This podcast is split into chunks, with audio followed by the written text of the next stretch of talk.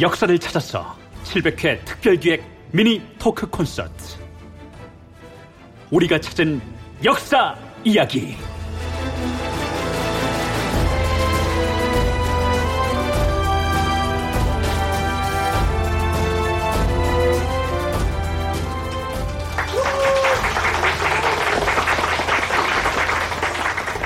청취자 여러분 안녕하십니까? 다큐멘터리 역사를 찾아서의 700회 특별 기획 미니 토크 콘서트 우리가 찾은 역사 이야기 오늘 함께 하게 된 아나운서 최현정입니다. 안녕하세요. 반갑습니다. 네, 안녕하십니까. 저는 매주 역사를 찾아서의 이 프로그램을 시작하면서 여러분 안녕하십니까. 역사를 찾아서의 김석환입니다. 하고 어, 멘트를 하고 또 진행을 하고 있는 성우 김석환입니다.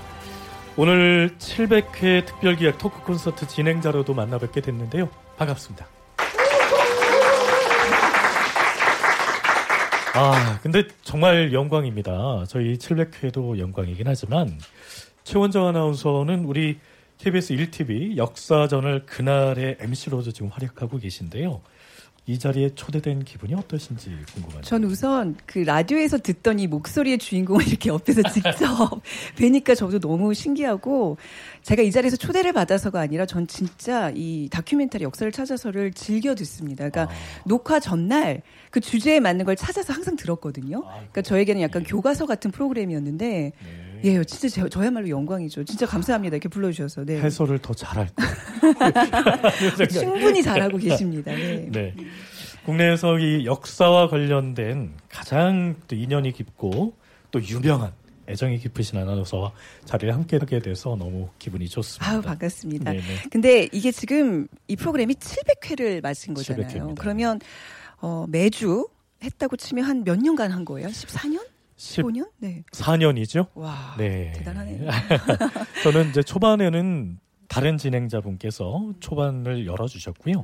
저는 이 700회 중에서 약 500회 정도를 진행해 온 것 같습니다. 9년 정도? 와, 그럼 이제 역사는 되겠죠. 뭐 그냥 달인이시겠네요. 아닙니다, 아닙니다, 아닙니다. 그러니까 네. 그, 네. 그 작가님께서 참 많이 애를 써주시고요. 네. 그리고 또 이 프로그램의 주인공은 역시 학계에 계신 선생님들과 그쵸, 네. 또 여러 전문가분들이시죠. 음, 그래서 네. 그분들의 모든 자료 이런 네. 것들이 저희 프로그램을 빛내고 있는 음. 것 같습니다. 저는 그냥 옆에서 거두고 예. 어떻게 시작된 프로그램이에요? 이 프로그램은 2004년에 그 중국의 동북공정이 시작되면서 한때 사회적으로 크게 논란이 된 적이 있었습니다. 근데 네. 이 동북 공정뿐만이 아니라 이와 관련된 역사 공정의 이름으로 진행되고 있는 그 중국의 여러 시도들이 있거든요. 이제 여기에 대항하기 위해서 어, 기획 처음 기획된 프로그램이고요. 네. 그래서 처음에는 고구려사부터 시작을 했고 마한 지난 변화주 이제 부족 국가 시대를 음. 살짝 다루면서 네. 고구려의 건국 과정부터 살펴보기 시작한 것 같습니다. 음. 지금은 어디까지 어, 왔나요? 명종까지 음. 와 있는 상태. 거의 다 왔다고 봐야 되겠네요. 아닙니다. 이게 네. 지금 제가 보니까 네. 명종 한 시기만 하는데 1년 음. 걸리더라고요. 어. 아, 굉장히 꼼꼼하게 촘촘하게 다루더라고요, 이 네네네네. 프로그램이요. 네. 그래서 정사를 꼼꼼하게 살펴서 음. 한 발자국 아닙니다. 한 반 발자국씩 가는. 어, 그래서 네네. 촘촘히 밟아가는. 그래서 네. 어, 라디오로 쓰는 조선왕조실록 역사실록을 저희가 쓰고 있다라고 생각하고 사명감을 갖고 하고 있습니다. 아우 대단하세요. 그 이제 700회가 된 거잖아요. 오늘이 딱 그 700회 되는 날인 거죠. 그렇죠. 네. 그리고 어, 이 700회 특집은 1, 2부로 음. 지금 이곳에서 진행이 될 예정입니다. 네. 네. 자 오늘 함께 해주실 우리 출연자분들을 먼저 좀 소개를 해 드려야 될 것 같아요. 전공학자들 네 분이 오셨습니다. 네네네. 네. 아, 전공 시대 순으로 지금 소개를 해 드려야 될 것 같은데요. 우리 프로그램에 고구려사를 탐색할 때 많은 도움을 주신 분이시죠. 고대사 그 중에서도 고구려사를 전공하신 김현숙 선생님 나와 계십니다. 한중관계 연구소장으로 계십니다. 네, 안녕하세요. 네, 반갑습니다. 동북아 역사재단에 있는 김현숙이라고 합니다. 네. 반갑습니다. 자, 다음으로 신라사를 방송할 때 가장 많이 출연해서 저희 프로그램에 큰 도움을 주신 분입니다. 자, 동국대 윤선태 선생님 반갑습니다. 네. 예, 반갑습니다. 어, 저는 동국대학교 역사교육과에 근무하고 있고요. 한국고대사를 전공하고 있습니다. 반갑습니다. 네, 그리고 고려 시대를 방송할 때 서울시립대 이익주 교수님과 더불어서 인터뷰에 가장 많이 응해 주셨던 고려사 전공 김순자 선생님 소개하겠습니다. 한국외국어대학에서 학생들을 가르치고 계십니다. 네, 안녕하십니까 김순자입니다. 저는 고려사 중에서도 주로 한중 관계사를 공부하고 있습니다. 반갑습니다. 네. 자, 마지막으로 우리에게 가장 익숙한 조선시대 이야기를 들려주는데 많은 도움을 주고 계시는 분인데요. 역사저널 그날의 단골 우리 교수님이세요. 자, 계승범 교수님 나오셨습니다. 안녕하세요. 네, 안녕하세요. 네. 저기 조선시대사를 그 공부하고 있는 계승범이라고 합니다. 반갑습니다. 네. 네. 자, 그리고 지금 우렁찬이 박수 소리 들리시죠? 오늘 아주 소중한 분들 모셨는데요. 역사를 찾아서의 청취자들을 대표해서 15분의 애청자를 방청석에 모셨습니다. 반갑습니다. 네, 반갑습니다. 자, 저희가 이분들에게 방청 신청을 받을 때 이 프로그램에 대해서 궁금한 점들을 질문을 받았습니다. 근데 어, 어떤 분이 이런 질문을 하셨어요. 오늘 나오시는 역사학자분들도 역사를 찾아서라고 하는 프로그램을 들으신 적이 있으십니까? 하고 질문을 해주셨는데요. 뭐 듣는 정도가 아니라 뭐 네. 직접 네. 참여하시고 또 저희가 자문을 구하는 분들이잖아요. 그럼요. 그렇죠. 네, 네. 네. 근데 실제로 본방 사수를 하시는 아, 편이신지 본방 사수 진짜 어떻게 어, 하고 계신지요? 아, 네, 김순자 선생님. 본방 사수는 하지 않고 네네네. 어, 이제 나중에 다시 찾아 듣는데 저는 고려사 같은 경우는 전부 들었습니다. 네. 그리고 조선시대 세조대까지 할 때는 주로 찾아 들었는데 네네네. 네, 네. 요즘은 안 들었습니다. 네. 또뭐 계승 아 네네 선생님 윤선태 선생님께서 예, 사실 저도 솔직히 말하면 본방은 직접 못 들었고요. 그렇죠. 그렇지만 어 제가 관심 있는 부분들은 이, 이게 문자라도 소개되고 있기 때문에 어 그런 어, 자료들을 직접 읽어보고 다른 분들이 어떻게 해석하고 있는지 또 네. 설명하고 있는지 그런 부분들을 즐겨봤습니다. 네. 아, 그러셨군요. 그럼 이쯤에서 우리 네 분께 사실 이런 질문 제일 곤란한 질문이긴 한데요. 어, 다큐멘터리 역사를 찾아서는 무엇 무엇이다 이렇게 한마디로 좀 정의를 내리자면 어떨지 한번 들어볼까요? 먼저 김현숙 선생님. 네. 네. 이게 늘 일상적인 질문에는 구태연한 답변이 저는 어, 다큐멘터리 역사를 찾아서는 지킴이다 이렇게 오, 어, 표현하고. 싶습니다. 어, 방송 음, 처음 그 생긴 이유 자체가 사실 말씀해 주셨듯이 그 동북공정이라는 문제가 생기고 나서 어, 쭉 지금까지 이어져 왔는데요. 그래서 역사 지킴이라고도 할 수 있고 달리 보면 또 우리 역사를 아는 것 자체가 그렇죠. 우리 자신을 지키는 거니까 나를 지키는 지킴이다 이렇게도 할 수 있을 것 같아요. 음. 그래서 지킴이다 이렇게 표현하고 싶습니다. 아 감사합니다. 음. 김순자 선생님께서는 역사를 찾아서를 한마디로 정의하신다면 어 21세기 대한민국식 역사 해석이다. 아. 저는 그렇게 봅니다. 네네 이유가 있다면요? 어, 그 역사는 시대에 따라 보는 각도가 항상 달라져 왔는데 네네네. 어, 이 역사를 찾아서는 상당히 내용이 자세하지 않습니까? 네, 그렇죠. 그래서 이제 나온 학자들이 실제로 많은 사료를 소개를 하면서 네. 어, 이런 입장 저런 입장 또 인터뷰하는 본인의 입장에서 해석을 내놓고 있거든요. 네. 네, 네. 그 해석은 인터뷰하는 사람 얘기를 다 따라가지는 않고 아마 듣는 사람들도 또 자기 입장으로 판단을 할 수 있을 것 같습니다. 그래서 하나의 결론을 강요하지는 않는데 원사료를 제공하면서 다양한 생각을 제공하기 때문에 그게 듣는 사람들이 다 각자 나름의 입장에서 해석할 수가 있게 되는 그렇죠. 것 같습니다. 네, 감사드리고요. 윤선태 선생님은 예 어떻게? 네. 어, 역사학 종합 선물 세트라고 그렇게 알고 마음에 든다. 네. 네, 네. 왜냐하면 제가 이 구성을 보니까 사료도 제시하고요. 또 이 각각의 그 작가님이 구성하고 있는 인과관계들을 표현하기 위한 스토리텔링이 들어가서 꽁트 형식으로 또 소개도 되고 네. 또 전문가들의 다양한 해석들이 어느 하나에 치우치지 않고 공평하게 이렇게 소개되고 있습니다. 네. 네. 그런 부분들이 사실은 앞서 어, 설명 나왔지만 어, 역사학의 어, 그런 어떤 본분, 본질 뭐 이런 것들을 잘 보여주고 있다고 생각해서 네. 역사학 종합 선물 세트가 아닐까 그렇게 생각해봤습니다. 음, 맞아요. 정보도 와. 있지만 저는 그러니까 청취자 입장에서 들으면 재밌어요. 예, 정말 재밌어요. 예, 시간 가는 줄 모르고 듣는 그런 프로그램이 아닌가 싶은데 저 계승범 선생님 얘기도 들어볼까요? 네, 저는 뭐 좀 더 쉽게 해서 네. 우리가 매일 마시는 물이다 이렇게 풀어보고 싶습니다. 네. 그러니까 뭐 화려하거나 현란하지는 않지만 우리가 삶을 살아갈 때 필수적인 지식과 그 지식의 교환을 해주기 때문에 전 차라리 잔잔하고 담담한 물에 비교하고 싶습니다. 네. 아, 너무너무 훌륭한 덕담이셨고요. 네. 그 종합 선물 세트 맛있는 까자 음. 맛있게 먹고 네. 물한 잔 시원하게 들이키는 것 같은 어. 너무나 기분 좋은 벌써 배가 부르고 머리가 꽉 찬 느낌이네요. 기분 좋습니다. 네네. 네. 700회 생일 이렇게 축하해 주셔서 진심으로 감사드립니다. 네. 네. 자, 음.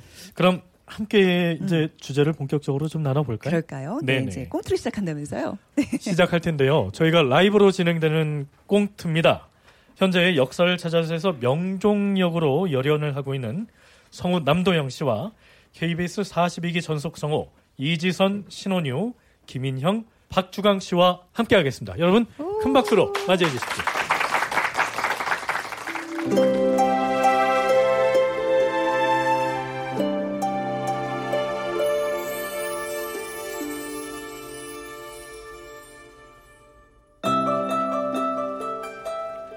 부여왕 해부르는 동쪽 바닷가에 있는 가서원으로 도읍을 옮기고 나라 이름을 동부여라 하였다.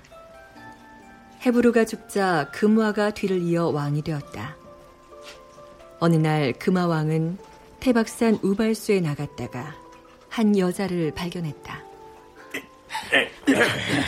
음?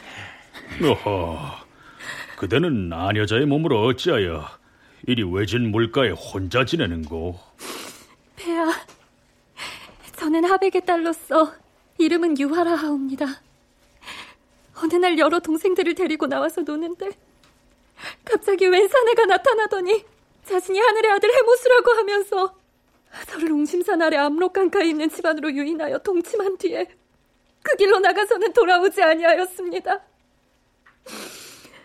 그러자 제 부모는 중매도 없이 남자와 상관한 것을 크게 꾸짖으시고 저를 이곳 우발수로 귀향살이 보내셨습니다. 음, 아백의 딸인데 천재의 아들 해모수를 자칭하는 사내와 동침을 했다가 쫓겨났다. 음, 이상한 일이로고. 여봐라, 뭔가 석연치 않으니 이 여인을 궁궐로 데려다가 방에 가두어라. 예, 폐하. 금화가 이상하게 여겨 유화를 방 안에 가두었다. 그런데 방 안에 갇힌 유화에게 계속 햇빛이 비치었는데 그가 몸을 피하면 햇빛 역시 그를 따라가면서 비추었다. 그로부터 얼마 뒤 유화는 태기가 있어 알 한 개를 낳았는데 크기가 다 되드리만 하였다. 어, 이런 괴이한 일이 있나? 음, 이것을 짐승들한테 줘야겠구나. 여봐라, 저 불길한 알을 개와 돼지에게 먹잇감으로 던져주어라. 예, 폐하.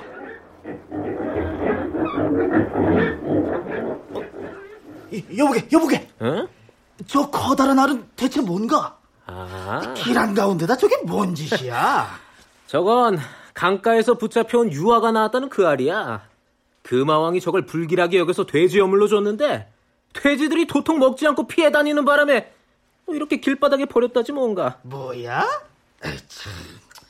어, 이보게. 어, 저걸 보게. 아니, 저기 지나가던 개랑 소와 말까지 다들 저 알을 피해 다니고 있지 않은가? 아니, 소와 말이 피해 다닐 뿐만 아니라 새가 날아와서 날개로 덮어주고 있잖아. 야, 어, 세상에 저런 일이. 아, 참.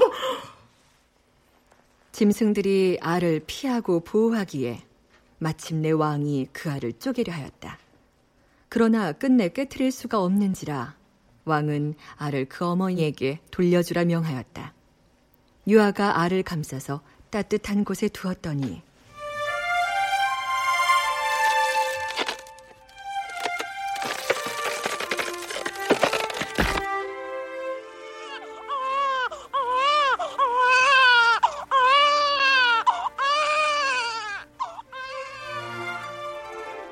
사내 아이가 껍질을 깨고서 나왔다. 그의 골격과 풍채가 영특하고 기이하여 보통 사람과 달리 겨우 일곱 살의 나이에 기골이 준수하였으니 제 손으로 활과 화살을 만들어 쏘았는데 백발백중이었다. 부여 속담에 활 잘 쏘는 자를 주몽이라 한 까닭에 이름을 주몽이라 지었다.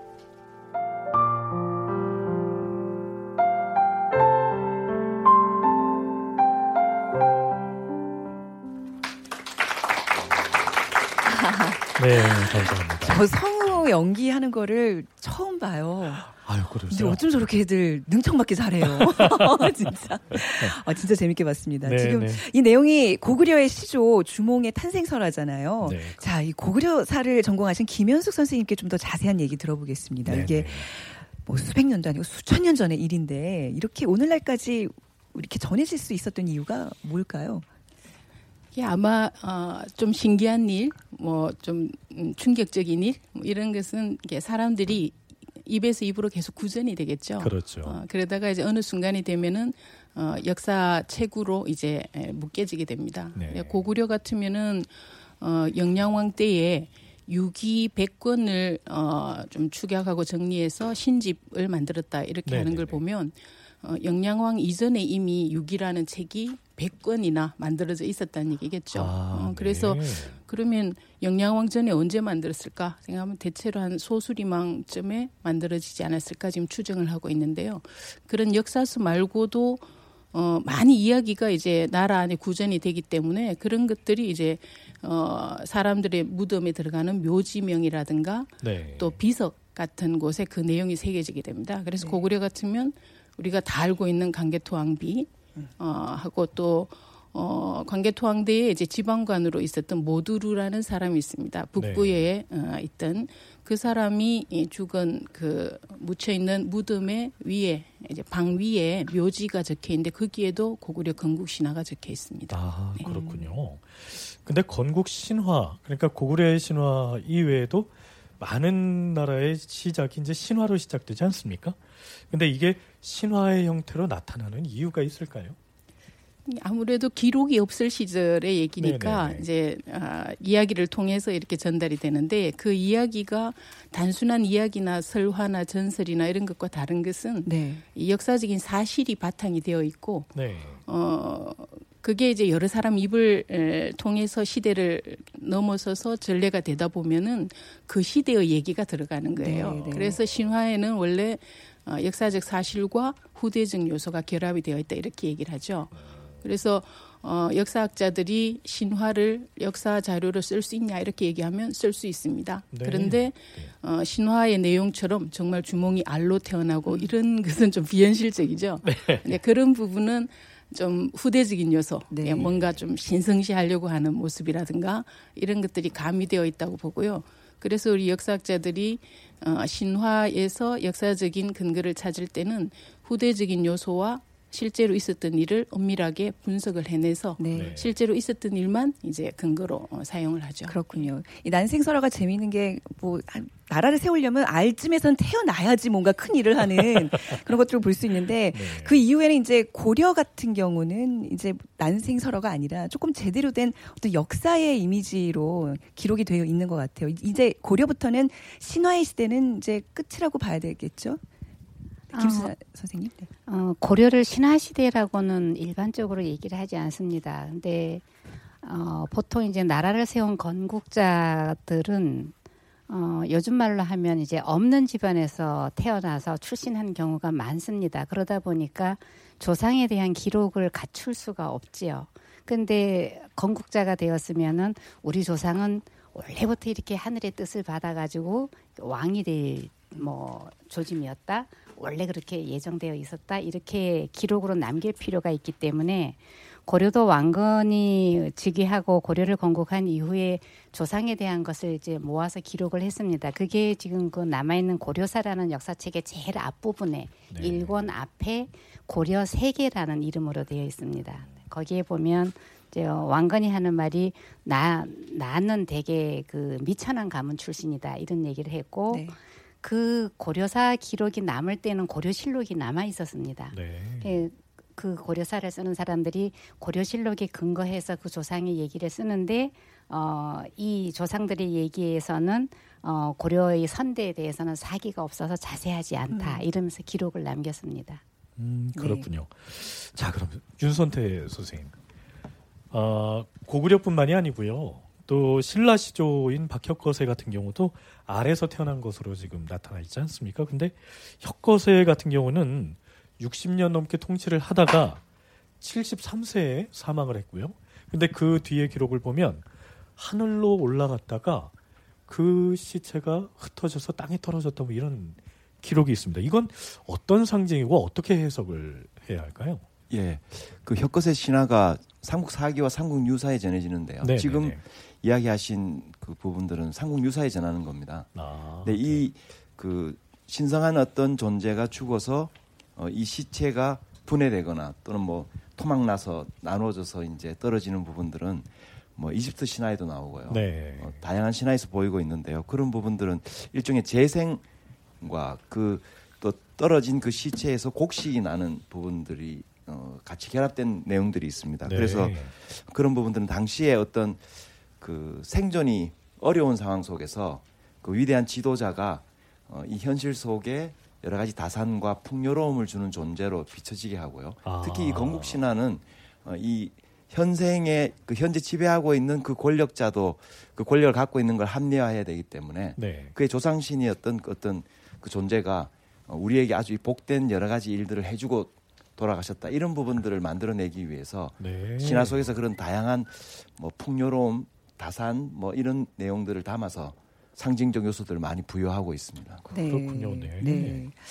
뭐 쭉 이제 얘기를 들어봤는데 사실 이제 조선으로도 좀 얘기를 그렇죠. 넘겨볼까요? 네, 네. 계승범 선생님께서 도와주셔야 됩니다.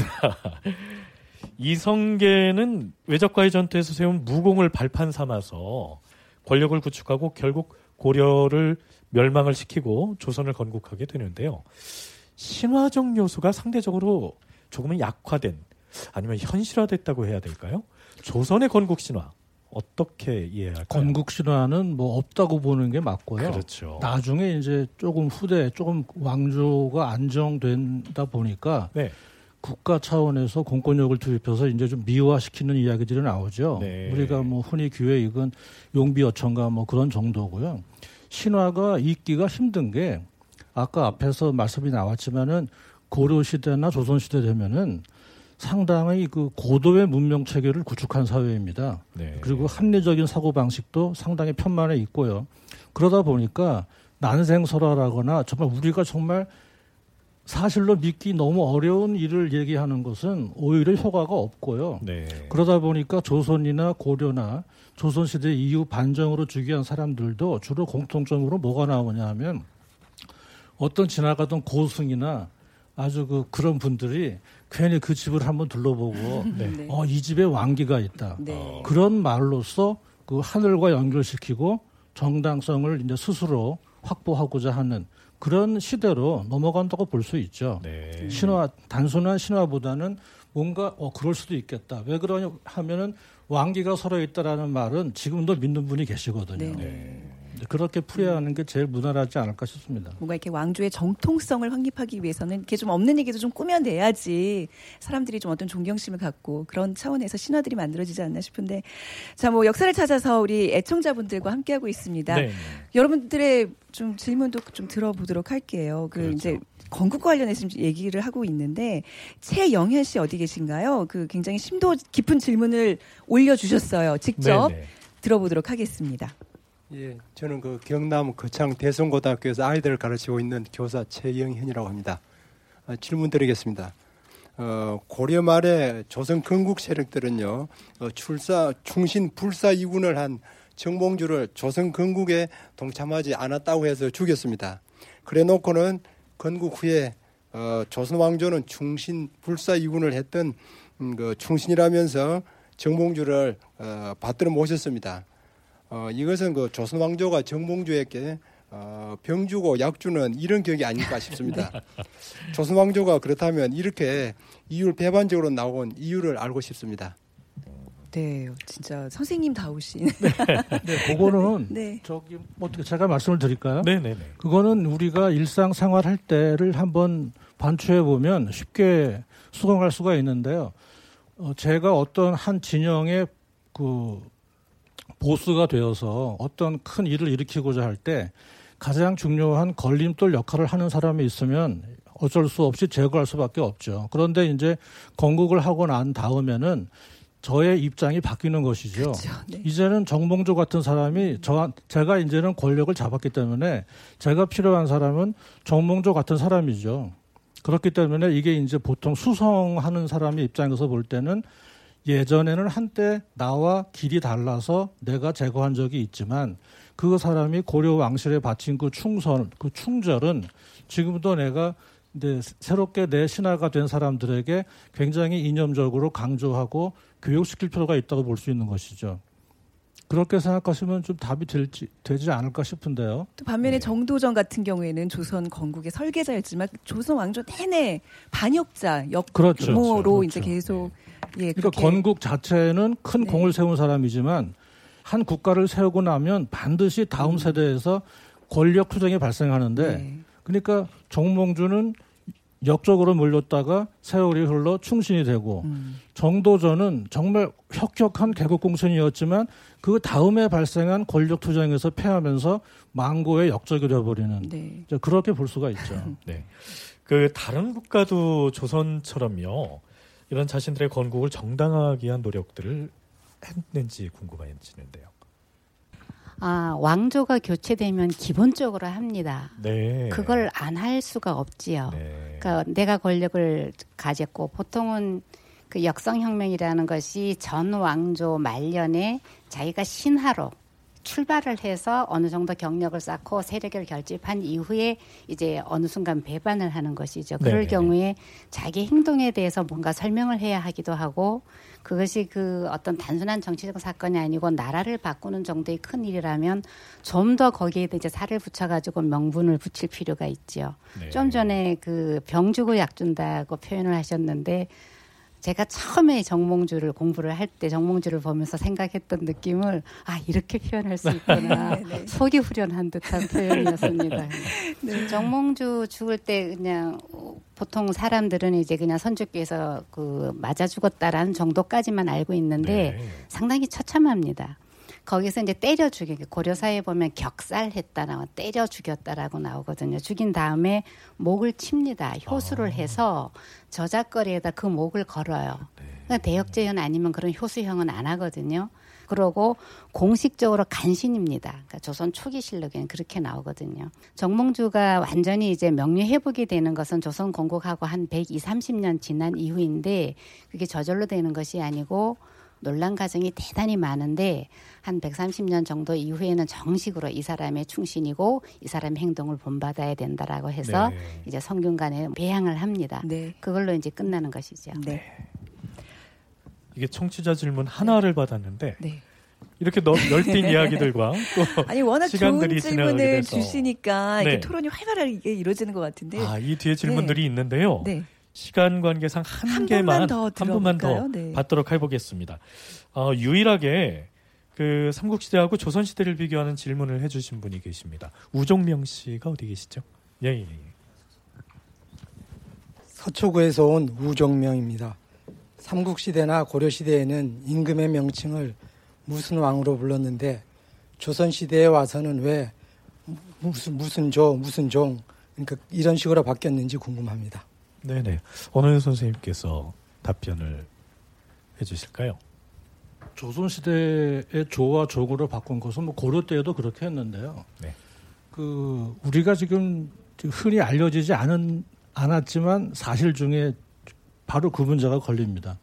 그러니까 우리는 명나라하고 청나라 청나라의 조공을 바치고 책봉을 받아오는데 책봉을 받아올 때는 이제 누구 뭐 땡땡땡땡땡땡 무슨 왕 이렇게 공식 타이틀을 받아오죠. 그러면 실제로 무슨 왕인 셈이에요. 왜 네. 그러냐 하면 조나 종이라고 하는 것은 중국에서 황제가 죽은 다음에 그 묘호를 올릴 때 쓸 수 있는 것입니다. 그래서 조나 종이라고 하는 묘호를 올린다는 것은 남이 뭐 인정을 하든 안 하든 간에 우리 스스로는 그분이 황제다. 그런 의미를 내포하고 있어요.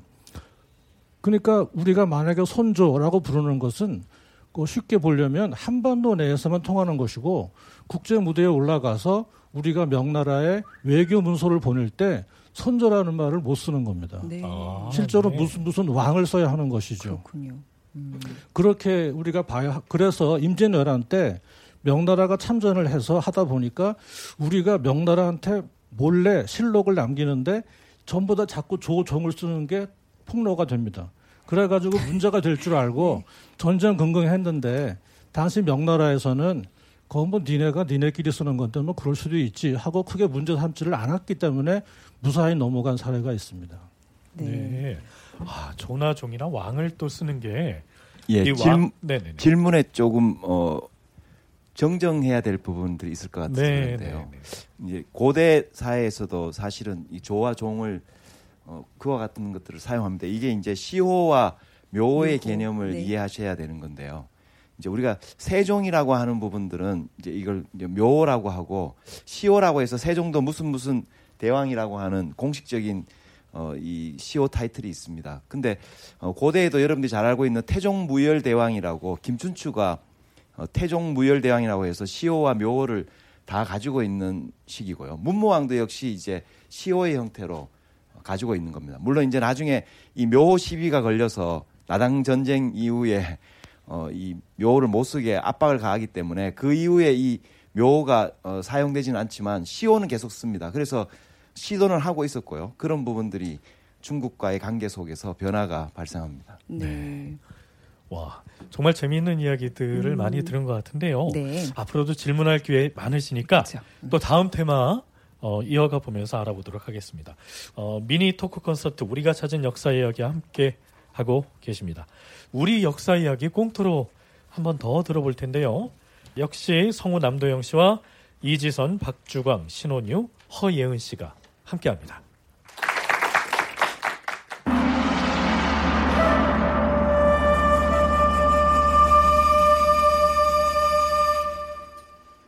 백제의 제30대 무왕의 이름은 장이다. 그의 어머니가 서울의 남쪽 연못가에 집을 짓고 허롬이러 살다가 그 못의 용과 상관하여 그를 낳았다. 어릴 적 이름은 서동인데 그의 재능과 도량은 이루 헤아릴 수가 없었다. 그는 평소에 말을 케어 팔아서 생업으로 삼았으므로 사람들이 그에게 서동이란 이름을 지어주었다. 어느 날 서동은 신라 진평왕의 셋째 공주 선화가 아름답고 마음씨가 곱다는 소문을 듣고 신라의 서라불로 갔다. 줘봐, 내가 할 거야. 자, 자, 얘들아, 얘들아. 어? 이리 와봐. 내가 맛있는 거 줄 테니까 다들 이리 모여봐. 어서. 어, 맛있는 거다. 뭘 주실 건데요? 아저씨 누구예요? 자, 내가 너희들 주려고 진짜 갖고 왔어. 자, 산에서 캔 말을 가져왔지. 와, 맛있겠다. 자, 자, 자, 자, 자. 저도 빨리 줘야 아저씨. 어, 얘들아, 잠깐만. 자, 너희들 내가 시키는 대로만 하면 말이야. 요 맛있는 말을 이게 초콜릿처럼 보이지만 마야. 아~ 맛있는 말을 얼마든지 줄 수 있어. 자, 이 아저씨가 노래 하나를 가르쳐 줄 테니까. 응? 그러면 이 노래를 골목마다 다니면서 큰 소리로 부르면 돼. 알았지? 큰 소리로 노래를 부르고 다니면 된다고요? 그 음. 무슨 노래인데요? 빨리 가르쳐 주세요. 자, 그 전에 이거 너 손이 없지? 어. 이따가 줄게. 네. 어, 자, 그래. 자, 너희들이 부르기 좋은 동요야. 자, 우선 아저씨가 하는 대로 가사를 큰 소리로 한번 따라 외쳐보자. 응? 네. 선화 공주님은 선화 공주님은 남몰래 정을 통해 두고 남몰래 정을 통해 두고 서동 도련님을 서동 도련님을 밤에 몰래 안고 간다네. 밤에 몰래 안고 간다네. 자, 자, 이제 아주 멜로디를 넣어서 한번 불러보자. 자, 따라해봐. 선아 공주님은 선아 공주님은 남 몰래 남몰래 정을 통해 두고 서동 도련님을 정을 통해 두고 서동 도련님을 자, 이 부분이 제일 중요해. 밤에 몰래 안고 간다네. No, no, no, baby. 밤에 몰래 안고 간다네. No, no, no, baby. 아이고, 잘했어. 자, 이제 요거 먹자. 마같이 생긴 초콜릿 먹자. 자, 자, 가져. 얘들아. 자, 하나 먹어. 자, 그래. 떨어뜨리지 마, 혼나. 서동은 서라벌의 아이들에게 말을 나누어 주면서 자신이 지은 동요를 따라 부르게 하였다. 이 동요가 서랍을 안에 잔뜩 퍼져서 신라의 대궐에까지 들어갔다. 이 때문에 대신들의 탄핵을 받은 설화공주는 귀양까지 가게 되었는데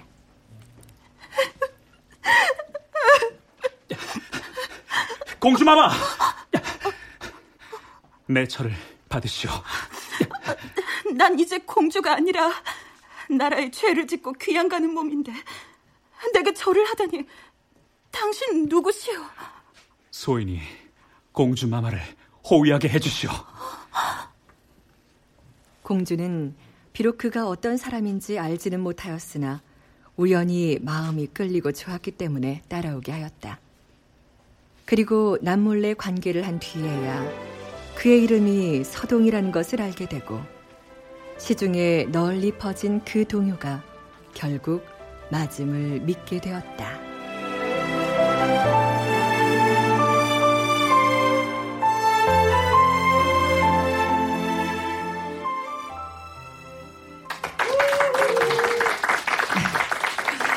후배들 연기 보면서 왜 이렇게 즐거워하세요?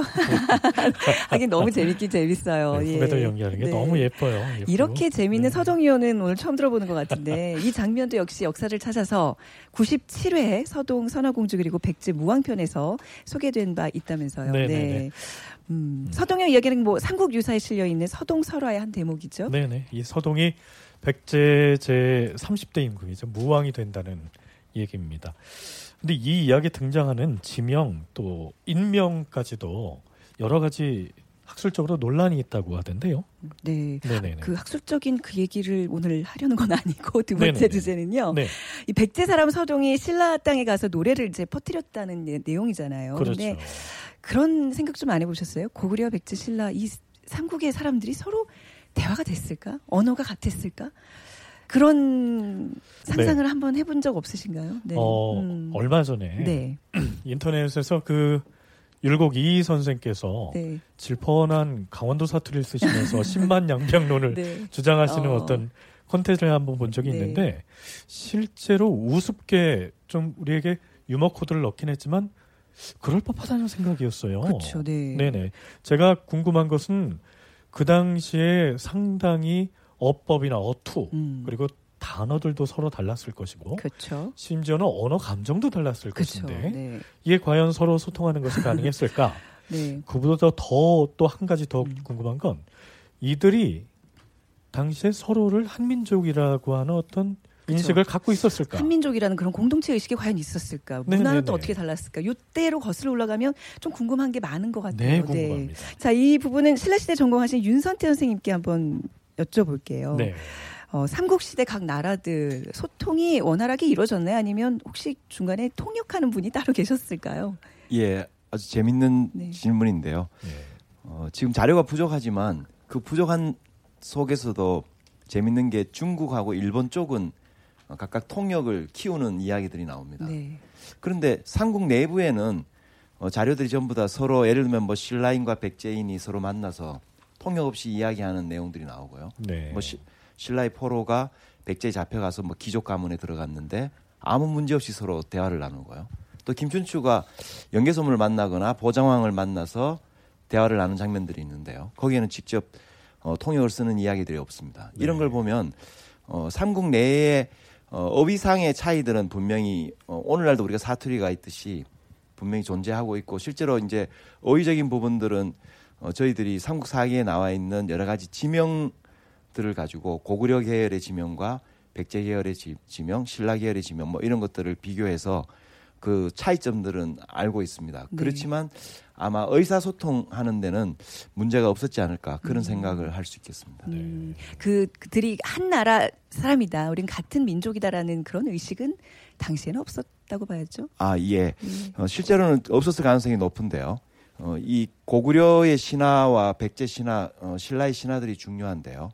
어, 고구려 백제는 사실은 뭐 한갈래에서 나왔다라고 하는 신화도 공유하고 있지만 신라 같은 경우에는 별도의 신화 체계들을 가지고 있습니다. 네 그렇기 때문에 어, 그들의 귀족 가문들이 어, 고구려와 자기들이 같은 동원이다 음. 이런 생각을 하기가 상당히 어렵습니다. 네. 이걸 극복하는 건 결국 당군이라고 하는 고조선의 존재들을 자각하고 어, 그걸 이제 역사의 전면으로 네. 자기들 시대보다 앞선 시대로 이해하게 되면서 변화가 음. 발생했다고 생각됩니다. 근데 그 일본 서기를 보면요. 백제와 고구려가 서로 말이 통했다 하는 기록도 있는 것 같더라고요. 백제 성황 때 태자 여창이 고구려하고 지금 전쟁을 벌이는 장면이 나오는데요. 예, 백제 장수 여창이 멀리 떨어진 고구려 군대를 향해서 이렇게 소리를 칩니다. 내 성은 고구려 왕실과 동성이고 또 이름은 창이고 나이는 29세다. 너희 고구려 군대의 대표자 누구냐? 뭐 이렇게 얘기하는 이 장면이 나오는데 아 이렇게 전쟁을 하는데 네. 통성명을 합니다. 우선. 나이는 29세다. 뭐. 아주 상세하게 네. 친절하게. 그러네. 역시 우린 예의 바른 민족이에요. 보면 그렇죠. 그렇게 본다면 음. 서로 간의 소통에 네. 문제가 없었기 때문에 그랬을까요? 이런 식의 네. 아주 예의 바른 전쟁이 가능하지 않았을까 하는 백제 신라는 뭐 지금 전라도 경상도 사투리 정도의 그 수준이지만 고구려는 당시 만주벌판까지 이렇게 뻗어 있었잖아요. 그러면 약간 중국어도 좀 섞이고 뭔가 그러지 않았을까 하는 생각이 드는데 어떤가요? 아니요, 오히려 네. 그 고구려나 백제 같은 경우에는 신화 자체에서 네네네. 백제가 고구려에서 내려온 사람들이 어, 그렇죠, 그렇죠. 어, 나라를 세웠다고 되어 있으니까 네. 그게 뭐 그렇고요. 신라 같은 경우에도 사실은 우리 윤선 대선님께서 말씀하셨듯이 뭐 의사소통을 하는데 문제가 없었다고 나와요. 그래서 4세기 때에 뭐 고구려를 통해서 고구려 사신을 따라서 신라 사신이 처음으로 전진으로 이제 예, 가는데요. 네. 국제 무대에 처음 등장을 하는데 그때도 뭐 통역을 했다는 얘기가 없고 또그 칠부가 한강 유역으로 이렇게 다니면서 해량법사를 만났을 때도 뭐 그런 얘기가 없고 오히려 신라 같은 경우가 조금 백제와 달리 말이 다를 수 있었는데 네. 그런 기록들을 보면은 차이가 없었는 것 같고 어, 백제는 확실히 줄기가 같다는 얘기까지 실제 나오고 음. 사실 고구려 백제는 이 끝까지 싸움을 많이 한 이유 자체가 네. 그 부여 계승을 자기들이 했다는 그 아. 정통성을 가지고 서로 경쟁하는 그런 게 강했어요. 아. 그래서 말이 삼국이 다 말이 틀렸던 것 같진 않고 네. 달랐던 것 같진 않고 좀 방언 정도 뭐 그 정도였던 것 같아요. 예. 네. 네. 그렇게 되면 이제 나라가 다 다르면 그나마 좀 상관이 없는데 네. 고려 시대로 넘어오게 되면 이제 이 나라들이 각 국가들이 이제 합쳐지게 됩니다. 그러면 고려 시대 때는 이런 언어로 인한 각 지역 간의 문제나 이런 건 없었을까요, 김수자 선생님? 고려 영역 안에서 예를 들면 지방의 말들이 안 통해서 문제가 있었는지는 네. 기록에서 확인되는 건 전혀 없습니다. 네. 네. 근데 과거에 이제 적국이었던 어떤 사람들이 다 이제 모여 있는 거기 때문에 출신으로 인한 갈등은 분명히 있었을 것 같아요. 아, 그 삼국 시대 네. 그다음에 고려 시대, 조선 시대 이제 우리가 보통 이게 고대 중세 또 조선 시대 해서 차이점 네. 또뭐 발전한 점이 뭔가라고 얘기를 하면 어, 고대 같은 경우에는 사람들이 우리가 흔히 뭐 골품제를 따져서 진골 귀족이냐 일반 평민이냐 이렇게 따지기도 합니다만은 그 신분이라는 것이 사는 지역하고도 연관되어 있거든요. 그것이 고려 시대로 오면 어, 중간 정도 단계라고 보면 되겠습니다. 네. 조선 시대 들어가면 조선이라는 국가 밑에 똑같은 백성이라는 신분으로 네. 뭐 네. 물론 이제 그 안에 양반 평민의 구별은 있습니다만 네. 어느 지역에 있느냐가 신분을 결정하는 결정적인 요인이 안 되는데 음. 고려 시대 때는 그 삼국과 조선의 중간 정도라서 네.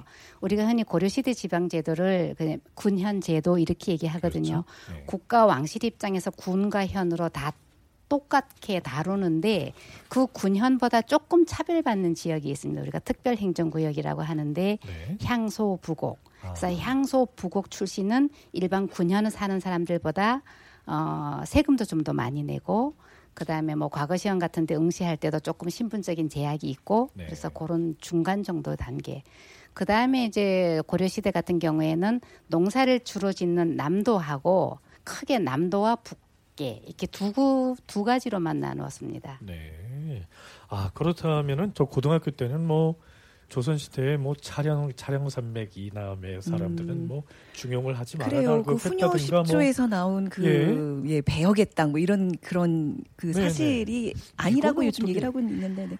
아, 예. 네. 그 이제 왕건이 943년에 네. 사망을 하는데 그때 이제 열가지 유언을 후손들에게 남깁니다. 그 중에서 이제 여덟 번째 조항에 보면 네. 차현 이남과 공주방 바깥 사람들은 어, 산 산의 모양과 그 네네. 땅의 지세 자체가 반란하는 형국으로 음. 되어 있다. 그리고 그래서 이 지역에 사는 사람들은 마음씨 자체 안에 이 반역하는 마음을 가지고 있으니까 이 사람들은 양면이라도 벼슬 자리에 절대로 두지 말아라 이렇게 유언을 내렸습니다. 네. 이 조항에 대해서는 이것이 이제 훈련 십조가 맞다는 설이 있고 네. 이것이 후대에 위, 어, 위작된 글쎄, 조항이다라는 설이 네. 있습니다. 그것을 확인하는 방법이 이게 드러나는 기록으로는 확인이 안 되는데 고려시대 정치 세력의 분포 또 어, 어느 지역 사람이 많이 이렇게 등용이 되었느냐 혹은 어느 지역 출신이 권력을 장악하고 있고 어느 지역이 배제되었는가를 확인을 해보면 네. 이 기록이 맞느냐 아니냐를 이렇게 검증을 해볼 수 있을 텐데 그렇죠. 특별히 차현 인왕과 공주강 바깥 사람들이 특별히 정치 권력을 장악하는 측면에서 배제되었다, 차별받았다라는 증거는 안 나타납니다. 음. 그런데 그러면, 이 지역 사람들이 권력의 중심부에까지 다가간 예는 없어요. 아. 고려 시대 때 권력의 중심부에 다가간 사람은 경주 계통, 그러니까 신라의 개통하고 그 다음에 이제 왕건 출신지인 개성을 중심으로 하는 그 근기 지역 일대 두 쪽이 권력을 장악한 것으로 나오거든요. 네. 그렇게 보면 이쪽 그 차현 이남 쪽 사람들이 약간 배제된 것처럼 보이지만 근데 그것도 조금 개인 개인에 따라서는 조금 다른 것 같습니다. 그러니까 조선 시대까지는 우리가 지금 얼마 전까지 겪고 있던 지금은 많이 흐려졌지만 뭐 지역색이라든가 그렇죠. 지역 차별, 지역 감정이라고 하는 것들이 실제로 존재하지 않았다. 이렇게 봐도 무방하겠죠. 더 강하지 않았을까 생각을 합니다. 이전에는 더 강했을 것 예, 같다. 그러니까 하나의 국가 안에 그러니까 농사 짓고 그 동네를 떠나지 않고 평생 사는 사람들은 네네네. 내가 어느 지역에 사느냐가 중요하지 고려라는 국가는 의미가 없거든요. 음, 네. 조선이라는 국가도 의미가 없고. 네네. 그러니까 오히려 그 지역색이 그나마 이제 조금씩 벗어나는 거는 근대로 다가오면서 일이고 더 올라갈수록 시기가 올라갈수록 어느 지방에 사느냐, 내가 어느 종족 출신이냐, 네. 어, 뭐 어느 성씨 가문 출신이냐라고 되겠죠. 우리나라 같은 경우에 그것이 더 강하게 남지 않았을까. 네. 그러다 국가 중앙 집권 국가의 힘이 나의 생활하고 직접 연결되어 있다라는 걸 우리가 느낄 때 음. 우리는 국민이 될 수 있는 것이고 통합되는 것이지 사실 옛날 농사 짓고 고려시대 살던 농민들에게는 그건 의미가 없거든요.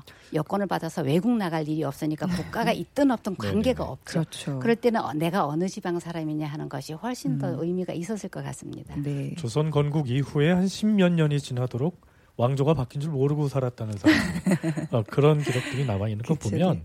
실제로 자기가 살고 있는 어떤 그 지역에 대한 음. 애정은 상당히 컸을 것이다. 네. 하지만 중앙 정치에서 어느 지역 사람들을 배제한다든가 이런 것들은 음. 상대적으로 희미했을 것 같다.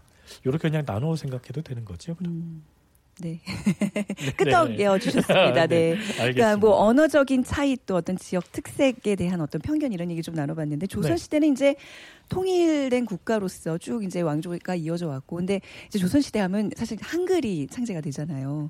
그 한문과 이 한글 사이의 어떤 그런 갈등이랄까요? 그러니까 한글을 쓰는 계층과 또 한문만을 또 주장하는 사람들 이런 언어적인 또 그 어떤 갈등이 분명히 존재했을 것 같은데 어떻습니까?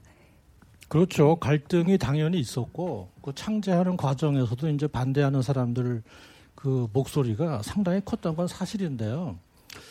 그 창제한 다음에 쭉 이제 누가 한문을 쓰고 누가 언문을 쓰는가 그 실제를 쭉 보면 갈등으로 너무 몰아가기보다는 네. 기본적으로는 한문을 쓰고 네. 다음에 이제 보조적인 역할로 언문을 쓰는 그렇게 보는 것이 아마 역사적인 사실에는 좀 더 잘 부합할 것 같아요. 그러니까 한글을 창제한 이유도 우리가 지난 지금까지 너무 민족주의적 입장에서만 네. 주로 그 접근을 했는데 실제로 세종대왕이 많은 반대를 무릅쓰고 그 언문을 독자적으로 창제한 동기가 여러 가지가 있는데 그 중에 하나는 이 새로운 주자학, 성리학적 예법이나 그 인간의 도리를 아랫 사람들에게도 다 이제 교육을 시켜야겠는데 이게 한문이 너무 어려워서 나라 사람끼리 잘 통하지도 않, 을 뿐더러 이 한자를 훈독할 때 네. 경기도 지방에 사는 사람하고 호남 지방 사람 사, 는 사람, 뭐 충청북도, 영남 지방, 훈독이 약간 달라요. 어. 그러니까 이거를 좀 통일시키기 위해서 뭔가 기존의 그 표의 문자인 한문 체제 이외에 별도의 소리 그 부호가 필요하겠다. 그런 차원에서 했다고 보는 것이 오히려 우리가 좀 민족주의적인 후대의 시각을 약간 보류해 놓고 음. 당시의 그 필요성을 놓고 본다면 네. 차라리 그 모든 백성들을 뭔가 언어로서 좀 통일하고 싶은 그 위에 인간의 도리도 교육시킬 수 있고 그런 차원에서 음. 맞는 것으로 볼 수가 있겠죠. 네. 저도 그 비슷한 얘기를 들은 적이 있는데요. 훈민정음이 실제로는 한문 문자의 발음 기호로서 존재했다. 뭐 이런 그렇죠. 얘기를 들은 적이 있는 발을 정자거든요. 네네네. 근데 저는 그렇게 개인적으로 생각하고 있고 네네네. 역시 또 학자들 사이에 네. 뭐 견해 차가 있는 건 당연한 것이고요. 네. 그 재미있는 게 있는데 이것은 제, 저도 제가 고등학교 때 국어 선생님으로부터 들은 얘기인데 네. 제가 실제 정거는 못 찾았어요. 그런데 지방을 여행할 때마다 느끼는 건데 공감하는 게 후기 18, 19세기 때 이제 한양으로 선배들이 과거보러 많이 오거든요. 네. 네. 평안도에서도 많이 옵니다. 우리가 서북 지방이 차별받았다고 하지만 18, 19세기 때 그 인구 대비 가장 많은 합격률을 보이는 데가 평안도 지방이에요. 네. 그러니까 이런 말이죠. 이제 서울 거리에서 이제 그 숙박업소에서 이게 먹고 그러는 거죠. 그러면 먹고가 무식이 그러는 거죠. 여기서 무식이가 먹고 실제로 저는 지금 솔직하게 말씀드리면 저 강원도 북쪽에서부터 부산을 돌아가지고 특히 해안 지방 음. 가가지고 식당 가서 이렇게 얘기를 하면요. 전 솔직히 잘 못 알아듣는 경우가 있죠. 그러니까 아까 네. 우리가 고대 삼국 시대 때부터 말이 잘 통했다고 그런 식으로 이제 결론이 나왔는데 네. 그 결론은 맞지만 네. 실제 그 자기가 태어난 고향 밖으로 나가보지 않은 사람들 일반 백성 입장에서 볼 때는 말이 통하는 게 저는 개인적으로 만만치 음. 않은 것 같고 네. 근데 국민국가가 되면서 특히 네. 전 단계인 조선시대에 오면서 조금 통하는 것이 아닌가 그렇게 네. 저는 추정은 합니다. 네. 네. 근데 지금 질문에 대해서 약간 어 제가 보완할 부분들이 네, 네. 있는데요. 네. 어 우리가 혼민정음이 진짜 위대한 글자이기 때문에 자꾸 잊고 있는 게 있는데 실제로는 혼민정음 이전에 어 지배층들은 다 어, 우리말 표기를 사용합니다. 그게 이두라고 하는 건데요. 그러니까 한글이 나오기 나오면서부터 우리말 표기를 한 게 아니라 아까 네. 서동료도 그렇고요. 전부 다, 다 신라 시대에는 이미 자기 말 순, 어순대로 표기를 할 수 있었습니다. 네. 그렇기 때문에 지배계층들은 어, 한자를 이용해서 자기 문자를 만든 거나 마찬가지예요. 음. 물론 그게 이제 조금 어려운 부분들이 있어서 많은 사람들이 사용할 수 없었을 뿐이지 우리말 생활이 어, 문자화되지 않았다라고 보기는 좀 어려운 면이 있습니다. 네. 그래서 훈민정음을 기준으로 어, 표현하는 거는 조금 아. 예 어폐가 있을 수 있습니다. 네. 네. 알겠습니다. 아 이게 지금 쭉 그냥 오늘 밤새 얘기할 수 있는 그런 건 아니죠. 맞아. 시간이 정해져 있는 거죠. 이거 어떻게 하면 좋죠? 아, 벌써 한 시간이 흘러버렸어요. 그랬어요. 네. 네. 아, 음. 성우 여러분과 모든 지금 역사를 찾아서의 구성원들이 한 자리에 모인 시간이었습니다. 네. 이런저런 얘기를 하다 보니까 한 시간이 벌써 지났는데 오늘 일부 이 시간 어떠셨나요? 즐거운 시간이 되신 것 같습니까? 네. 네, 다큐멘터리 역사를 찾아서 700회를 맞아서 준비한 특별 기획 미니 토크 콘서트 우리가 찾은 역사 이야기 1부 순서를 이제 마무리해야 될 것 같습니다. 네. 자, 4월 1일에 방송되는 701회도 오늘의 토크 콘서트 2부 순서로 함께 하겠습니다. 2부에도 흥미진진한 주제의 역사 토크가 준비되어 있고요. 특히 청취자 여러분이 보내주셨던 다양한 궁금증을 풀어드리는 시간도 마련되니까요. 자, 역사를 찾아서 700회 특별 기획 미니 토크 콘서트 우리가 찾은 역사 이야기 제2부 놓치지 마시기 바랍니다. 네. 감사합니다.